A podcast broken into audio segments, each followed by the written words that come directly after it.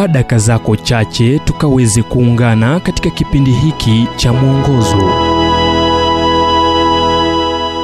Kwa leo tunaangazia ujumbe nini kinachoangamiza maisha na hisia zetu? Kitabu cha mathayo mlango wa sita mstari ni wa 33 bali utafuteni kwanza ufalme wake na haki yake na hayo yote mtazidishiwa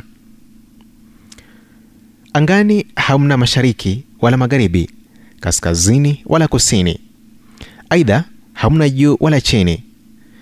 Wanasayansi walikuja na suluhisho kwa kubuni kifaa ambacho kinawezesha treni kuwa imara na kuizuia kuinama upande mmoja wakati ikiwa kwenye mzunguko. Kuwa na lengo kuna kufanya uhifadhi uadilifu katika ulimwengu huu wazimu. Ina maana kuwa una kitu cha kukupa mwongozo maishani. Lakini je tumeelewa vibaya na tunaongozwa vibaya kwa kudhani kuwa walio wazuri zaidi hupatikana kileleni. Wakati yesu aliwasihi wafuasi wake kutafuta kwanza ufalme wake alibainisha kuwa wanastahili kutafuta kitu ambacho walikuwa nacho wakati mmoja ila wakapoteza. Anasema kuwa wakati mwanadamu alimgeuka mungu na kufuata njia yake mwenyewe alipoteza mwongozo wa mungu ambao unastahili kutambuliwa tena. Ni nini huangamiza maisha na hisia zetu? Mivuto mitatu pesa sifa na mamlaka. Na yesu anasema nataka niwe wa kwanza na iwapo lengo lako liko kwangu nitashughulikia mahitaji yako maishani. Kile yesu alisisitiza muda mrefu uliopita bado ni kweli hadi sasa.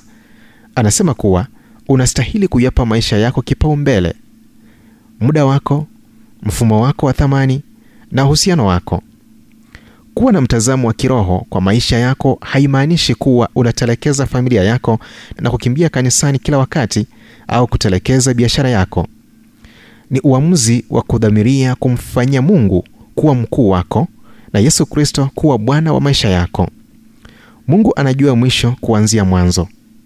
Wewe hujui unaona mbali kupitia ukungu ambao unazuia macho yako. Hiyo ndiyo sababu malengo yana maana kuwa mungu anaweza ongoza maisha yako na utahifadhi uadilifu wako katika ulimwengu wa wazimu.